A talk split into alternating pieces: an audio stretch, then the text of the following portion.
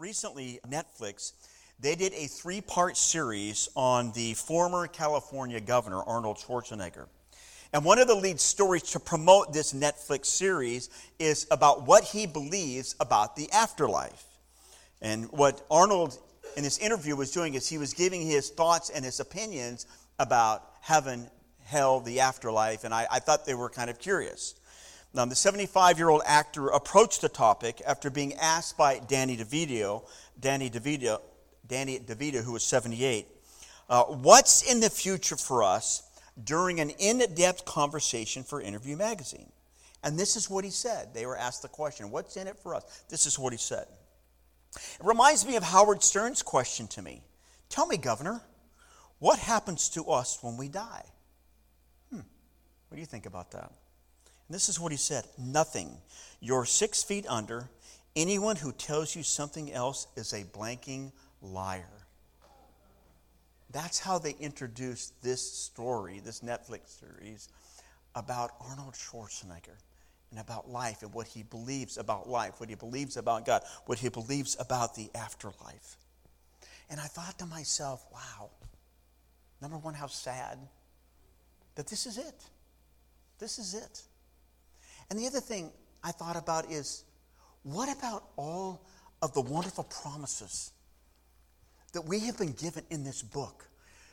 The way that it tells us that, that this God who loves us, this Creator God who loves us, came to the earth to live, to live among us. And he did all of these wonderful things to reveal himself to us in such a way that we are his children, that we can be his children. And we have all of these incredible promises from God's word that as I read the Bible and as I study it, as I meditate on it, every day, if I do this, I'm confronted with the reality of who God is and what he wants to do for us.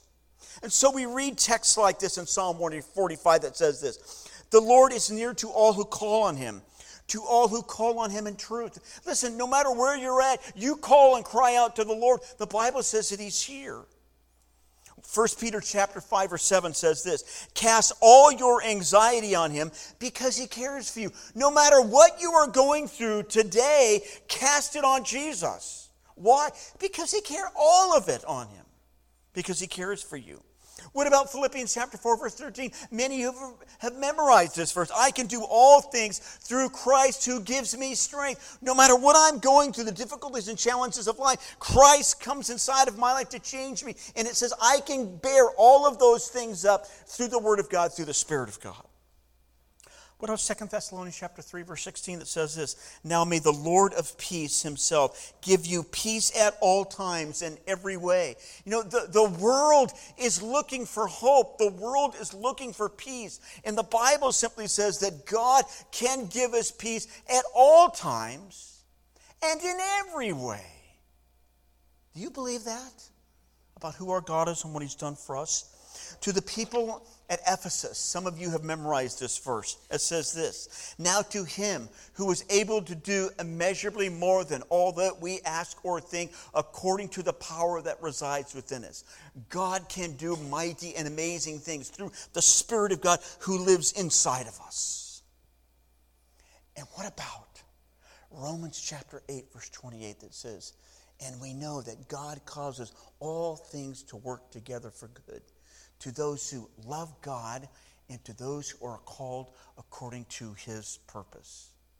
That as we sit here, as I stand here, whatever is going on in your life, God is fully capable to bring honor and glory and work good out of that. If we will submit our lives and trust and follow him. We have all of these wonderful promises in the Bible. And what I would say is that all of those promises come to us because of who Jesus is. And it's all by what? It's all by his grace. I don't have to earn it, I can't manufacture it. I can respond to God and I can trust Him. And it says this that He will pour out His grace on us. His grace is enough for all of us. And so we come to 2 Corinthians chapter 9 verse 8 in our text and it talks about God's grace again. We're in a series this summer about God's grace, about God's wonderful abounding grace that God comes to us and he gives to us Even though we're undeserving and sinful people, he comes and he, and he gives of himself to us. And so in 2 Corinthians chapter 9, verse 8, we have these words. And, and, and let me read them for you. Notice what it says about God's grace. And God is able to make all grace abound to you.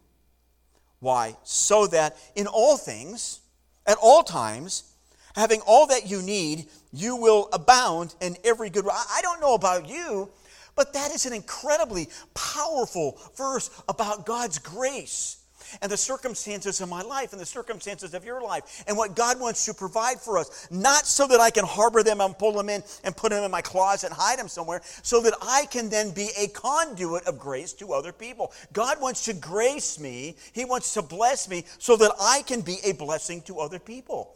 And notice what it says God is, God is able. That, word able means this God is powerful enough. Listen, nothing can hinder him, nothing can stop him. God is powerful enough to, to make a, uh, an axe head float in the water for Elisha. He's, he's powerful enough to save three men from a burning furnace.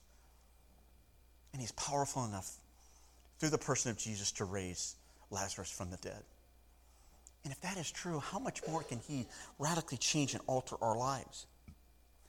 And see, so what we what we learn this morning from this verse is this there's a purpose for God's grace in our life that it would abound in our life, that God would provide all that we need in all the circumstances of our life, so that we can then be a conduit of God's grace to other people. In other words, what God desires to do is He desires to bless us abundantly. It could be financially, it could be in some other way, but He wants to bless us in such a way that what we do is we have the opportunity to go out and be a blessing to other people. That means I have money in the bank. That means I have money in my savings account means I have food on the table. And then I have a little extra so that I can help the person around me who's in need of help. That's, that's what God wants us to do. And, and the text reads, You will abound in every good work. What means is that God wants to use the circumstances of our life and He wants to pour out blessing upon us so that I can then be a blessing to other people. And that's what we're going to see this morning. That God wants us in His grace, He wants us to be a conduit of grace in the way that we va- value and look at our finances our time, our anything, all the things that we have been entrusted, all the things that we are stewards of, He wants to use them in such a way that we become a blessing to other people. I'm going to invite you, if you haven't turned to it yet, to 2 Corinthians chapter 9, verse 6. And, and what Paul is doing, Paul is writing this second letter to the people of Corinth. He's writing to them. And what he does is this there was probably a really well known proverb. We're all familiar with Proverbs. And there was probably a well known proverb you reap what you sow. And what Paul does is he takes that proverb and he applies it to our lives, he applies it to Christians, and it talks about giving generously. About giving in such a way that we can be a blessing to other people?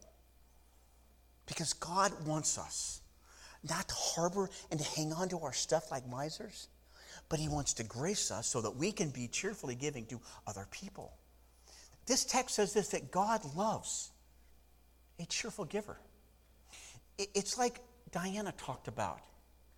And the person, the little, the little person that's losing a tooth. And, and what did they want? They wanted their tooth to fall out during VBS because they knew they were going to get a, a dollar under their pillow so that they could take that dollar and bring it and support CEF. And I wish, I wish I had a heart like that. And that's what Paul would like us to do. Hear the word of the Lord, 2 Corinthians chapter 9, verse 6 says this Remember this. This is the Lord speaking to us. Whoever sows sparingly will also reap sparingly, and whoever sows generously will also reap generously. Verse 7 Each man should give what he has decided in his heart, not reluctantly or under compulsion, for God loves a cheerful giver. And God is able to make all grace abound to you, so that in all things, at all times, having all that you need, you will abound in every good work. Verse 9, as it is written, He has scattered abroad His gifts to the poor. His righteousness endures forever. Now, He who supplies seed to the sower and bread for food will also supply and increase your store of seed and will enlarge the harvest of your righteousness you will be made rich in every way, so that you can be generous on every occasion, and through us, your generosity will result in thanksgiving to God. God wants us to be a conduit of grace so that we can bless other people and that ultimately God is honored and God is glorified and God is thanked. What a great description of life.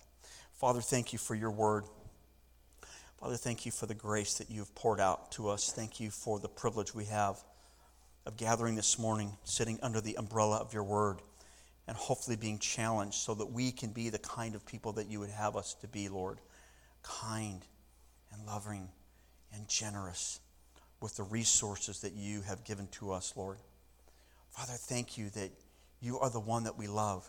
You are the one that's radically changed our life. You have changed our hearts, Lord. And Father, I pray that we have an orientation to you and not to the world and to our culture. So, Father, we ask these things in the name of Jesus. Amen. So, while this passage no doubt focuses on the idea of money and giving and how we would be stewards of that, it also touches on every area our, our talents, the resources, the things that God has given to you. You are a steward of. It's your time, your talent, and your treasure. You are a steward. We're going to be called to account for all of those things. And what's interesting in the Bible, a lot of times, most of the time, it deals with the issues of the heart because our heart has an inclination toward things that we shouldn't get involved in. Proverbs 27, verse 19, notice what it says As water reflects the face, so one's life reflects the heart. Let me ask you, what's, what's in your heart? Jesus, God deals with the heart, if you will, and the heart reflects what's going on inside of us. What are the priorities of my life? Um, I, I thought this is an interesting way to be reminded of the issues of the heart. Uh, there's an inscription on a 16th century Scottish silver bowl or mazer. And a mazer was a medieval communal drinking cup that was passed around at feasts. So maybe you would gather with your family, maybe you would gather with your friends, and you had this communal cup in which you would share, you would pass around, and everyone would drink out of it. So this is a 16th century Watson Mazer. And the inscription on this particular one was this Money lost, little lost. Honor lost, much lost. Heart lost, all lost. And they were passing this around among friends as a reminder in the context of community that we need to deal with our hearts. Jesus consistently dealt with our hearts. Matthew chapter 6 verse 21 says this, "For where your treasure is, there will your heart be also." Let me ask you something. Where's your treasure? What do you treasure deep down inside? See, the reality is what our hands do with our money and our time and our talents reveals what our hearts are doing with God. That is so true.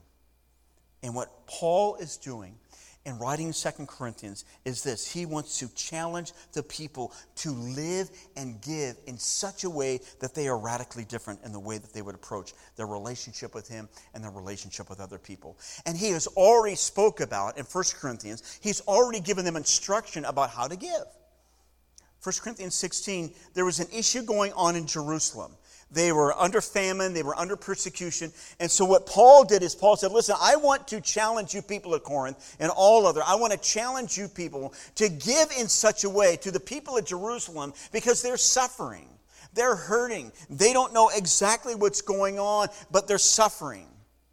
And so, Paul challenged the people of Corinth to give in such a way that it would make a difference in the lives of the Jewish believers in Jerusalem.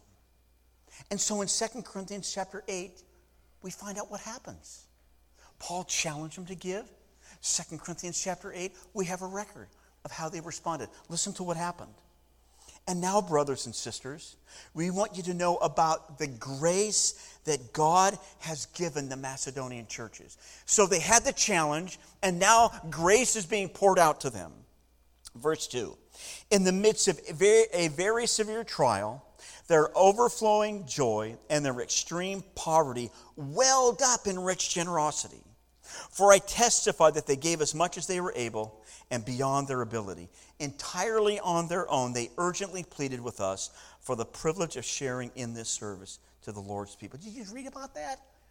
These people are having their own difficulties. They're having their own challenges. And what they do is they saw the need and they urgently pleaded, Lord, we want to give to this. We want to be magnanimous. We want to give. We want to be generous and gracious to other people. We don't know how to do it, but what we're going to do is we're going to trust what you would have us to do. And what God wants to do, what Christ wants to do, He wants to transform us on the inside. We saw that last week in Titus chapter 2. He transforms us on the inside. So the way we look at people, the way we look at our job, the way we look at all of these other things is entirely different because our hearts have been transformed on the inside. And so what Paul does, he says, listen, let me just lay out the principle here. Look at verse 6. What's the principle that he lays out? Remember this whoever sows sparingly will also reap sparingly, and whoever sows generously will also reap generously. Paul's saying, listen, don't forget about this. This is really important. This is about what you do with your money. This is about what you do with the stewardship entrusted to you. And Paul just lays out a simple proverb in the form of a contrast. The contrast goes like this If you sow sparingly, you're going to reap sparingly.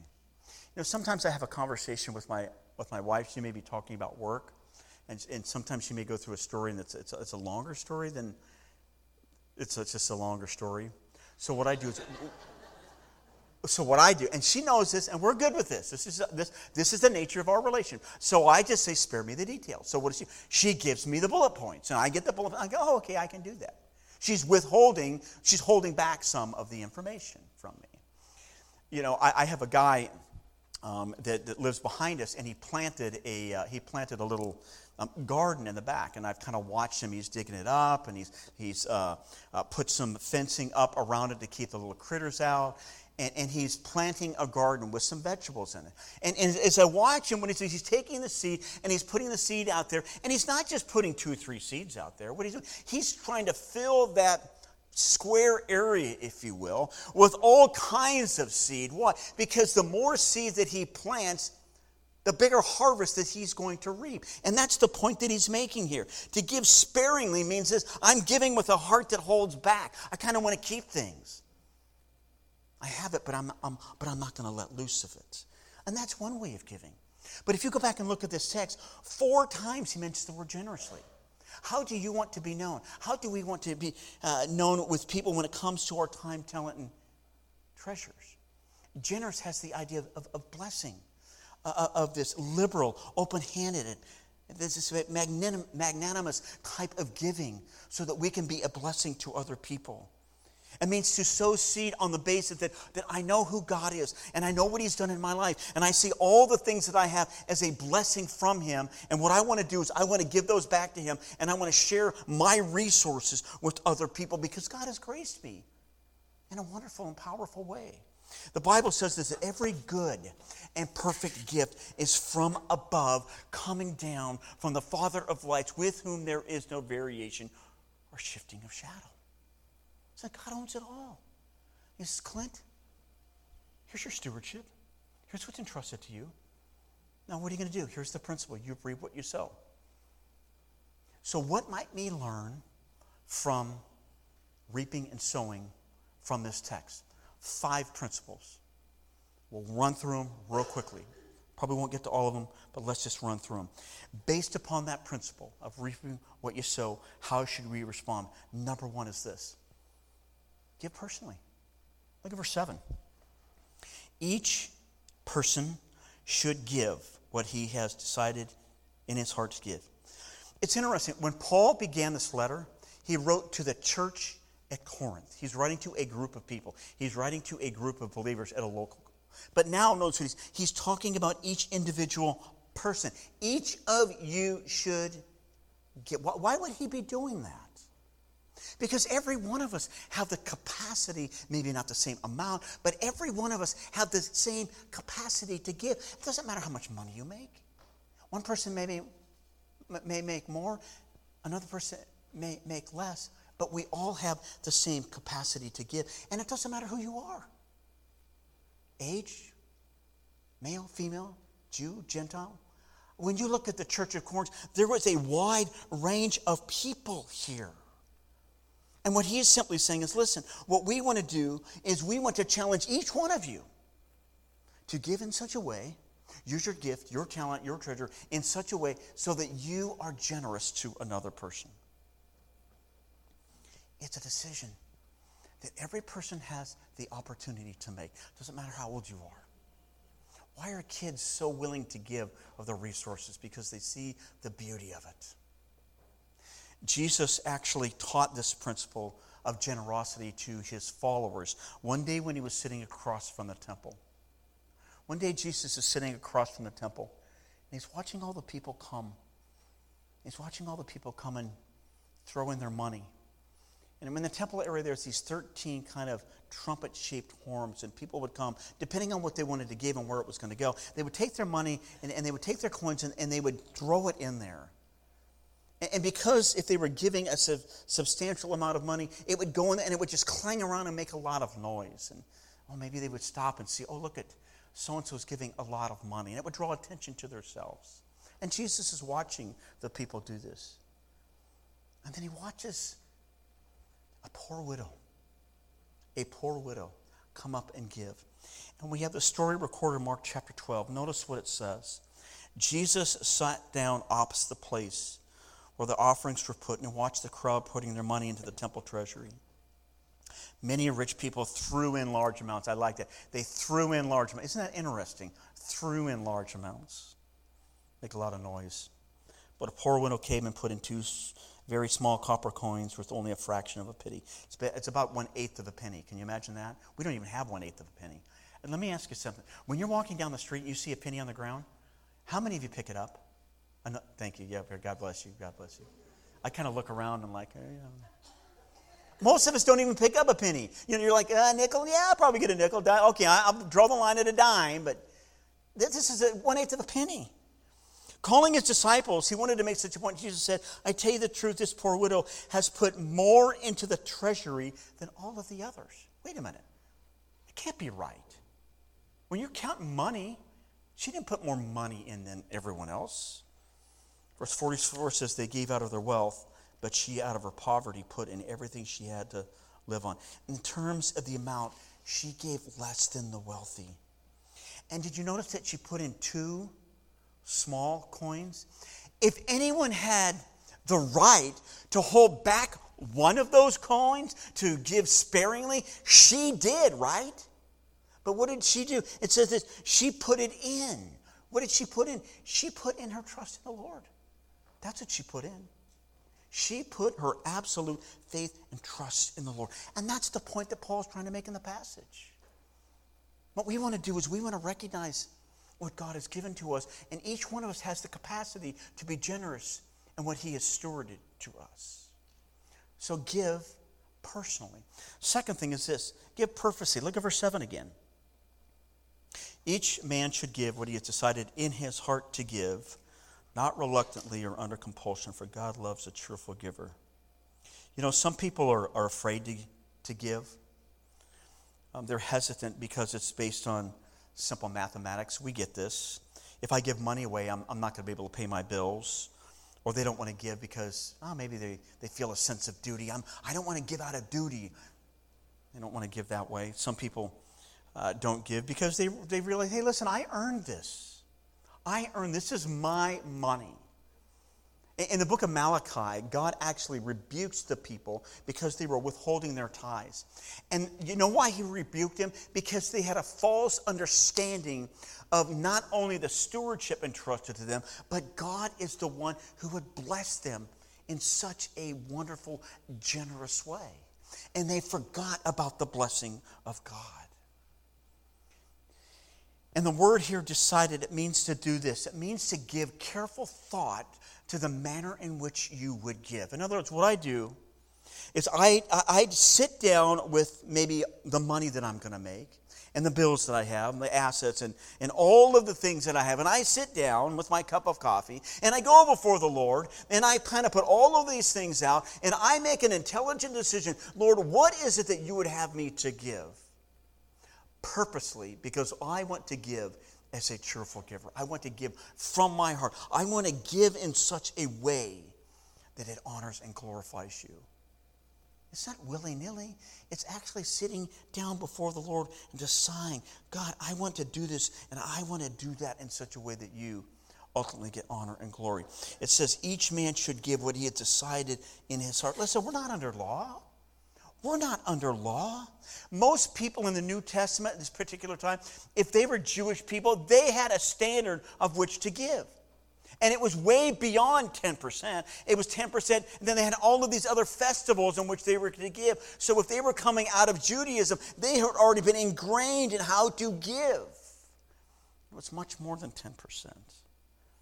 And what Paul is doing is Paul is bringing this idea that everyone has an opportunity to give, and everyone is, has an opportunity to decide in their hearts what they want to do with their time, talent, and treasure. You, you have no idea what God can do through your faithful giving.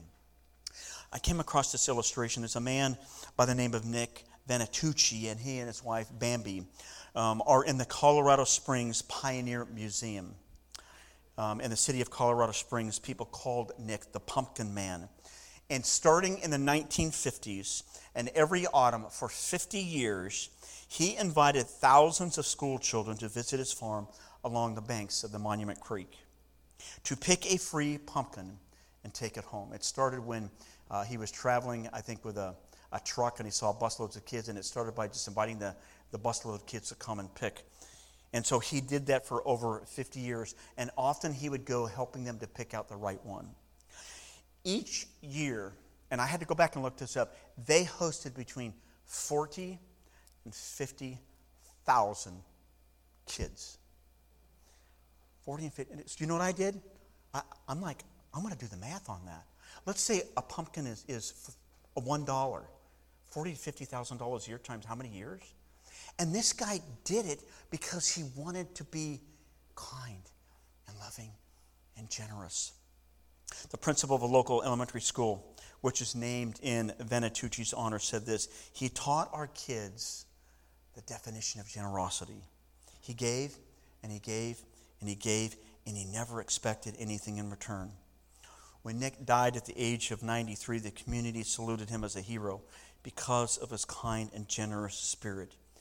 He shared the fruit of his labor because he wanted to, and it was a decision that he had made in his heart. You know what the text says? It says, Each man should give what he's decided in his heart to give, not reluctantly or under compulsion, for God loves a cheerful giver.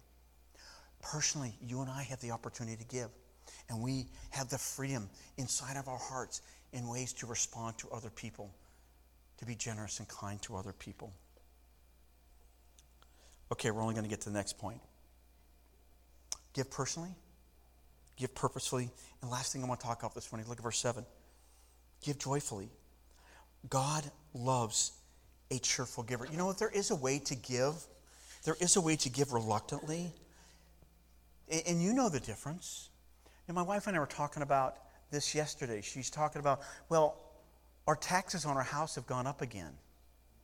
You feel that pinch, you know? Or you go buy a car and you're all excited about going to buy the car, and you go to register the car and you got to pay the personal property tax, and you're like, excuse me? How much is that?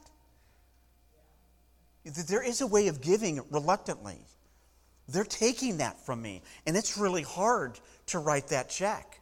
I'm glad I don't write the check. I'm glad that my wife writes those checks for us because that would be re- that's really hard check to write. And I think we feel the tension there. There is a way to give reluctantly. That's not what God wants. It's, it's like this you're, you're in your house and the knock on the door, and the, and the kid from up the street, three, horse, three houses down, comes up and you know him, you recognize him, you recognize the family, and, and he's a, a good looking sophomore kid. And you know what he's doing. He's got his jersey on from the football team, and you know what he's going to do. He's going to knock on your door, and he's going to ask you, hey, listen, I, I'm raising money for the football team again. We, we don't have enough money. And will you buy one of these cards? I don't know about you, but I'm like, dude, come on in. Absolutely. How much are they? I'm, I'm more than glad to give you this $20 for this card, even though I may not even use it. Why? Because it's going to a worthy cause and it's investment in his life and what he wants to do. And what it does, it causes me great joy to be able to give that way. And that's the way God would like us to give. Why? Because He has radically changed our hearts on the inside. We are simply stewards of all that He's entrusted to us. Romans chapter 5, verse 8 says this But God demonstrates His own love for, uh, for us in that while we were yet sinners, Christ died for us. Jesus went to the cross to offer himself as a sacrifice for my sin, to forgive me of my sin and place me in a place where I'm going to live forever and ever and ever in heaven. And he did that why? He did that simply because of his grace.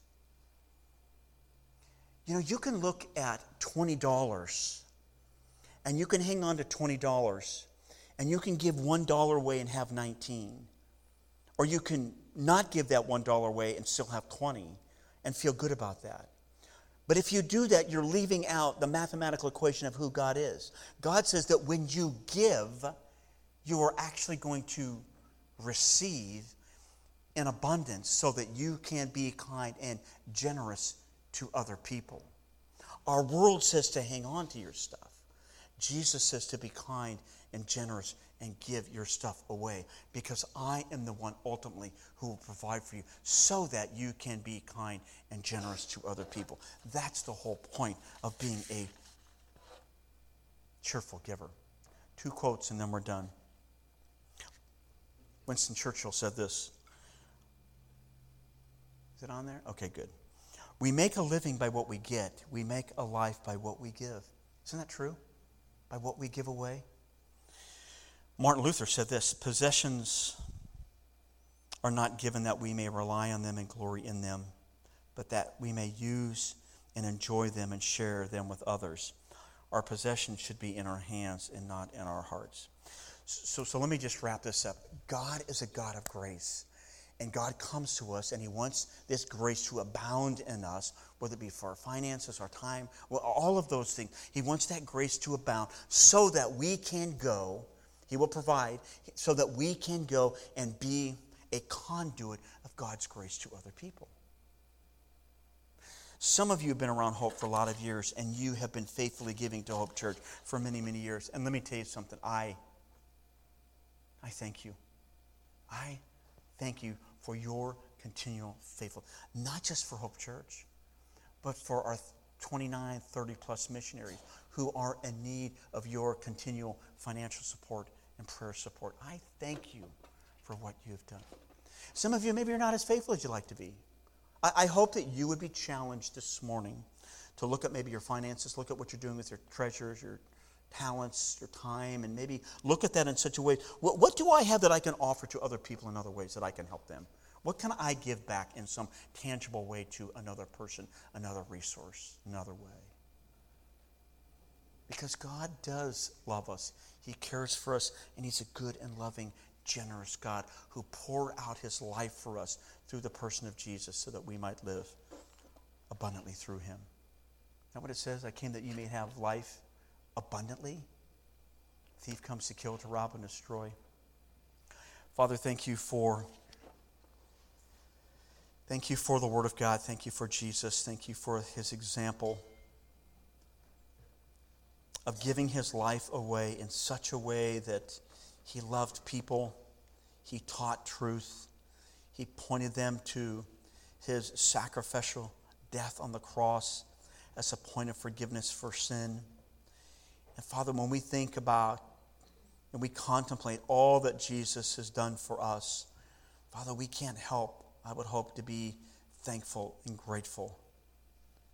Thank you, Lord, for all that you have blessed us with. Thank you for the faithful men and women of Hope Church. Thank you for the way that you have blessed them, the way that they serve. Thank you for those who served this past week in VBS after working long and hard hours in the daytime to come and give of themselves, Lord. Thank you. And Father, we ask that you would multiply the ministry last week, multiply the blessings that we have been entrusted with so that you would be honored and glorified. In Jesus' name I pray. Amen.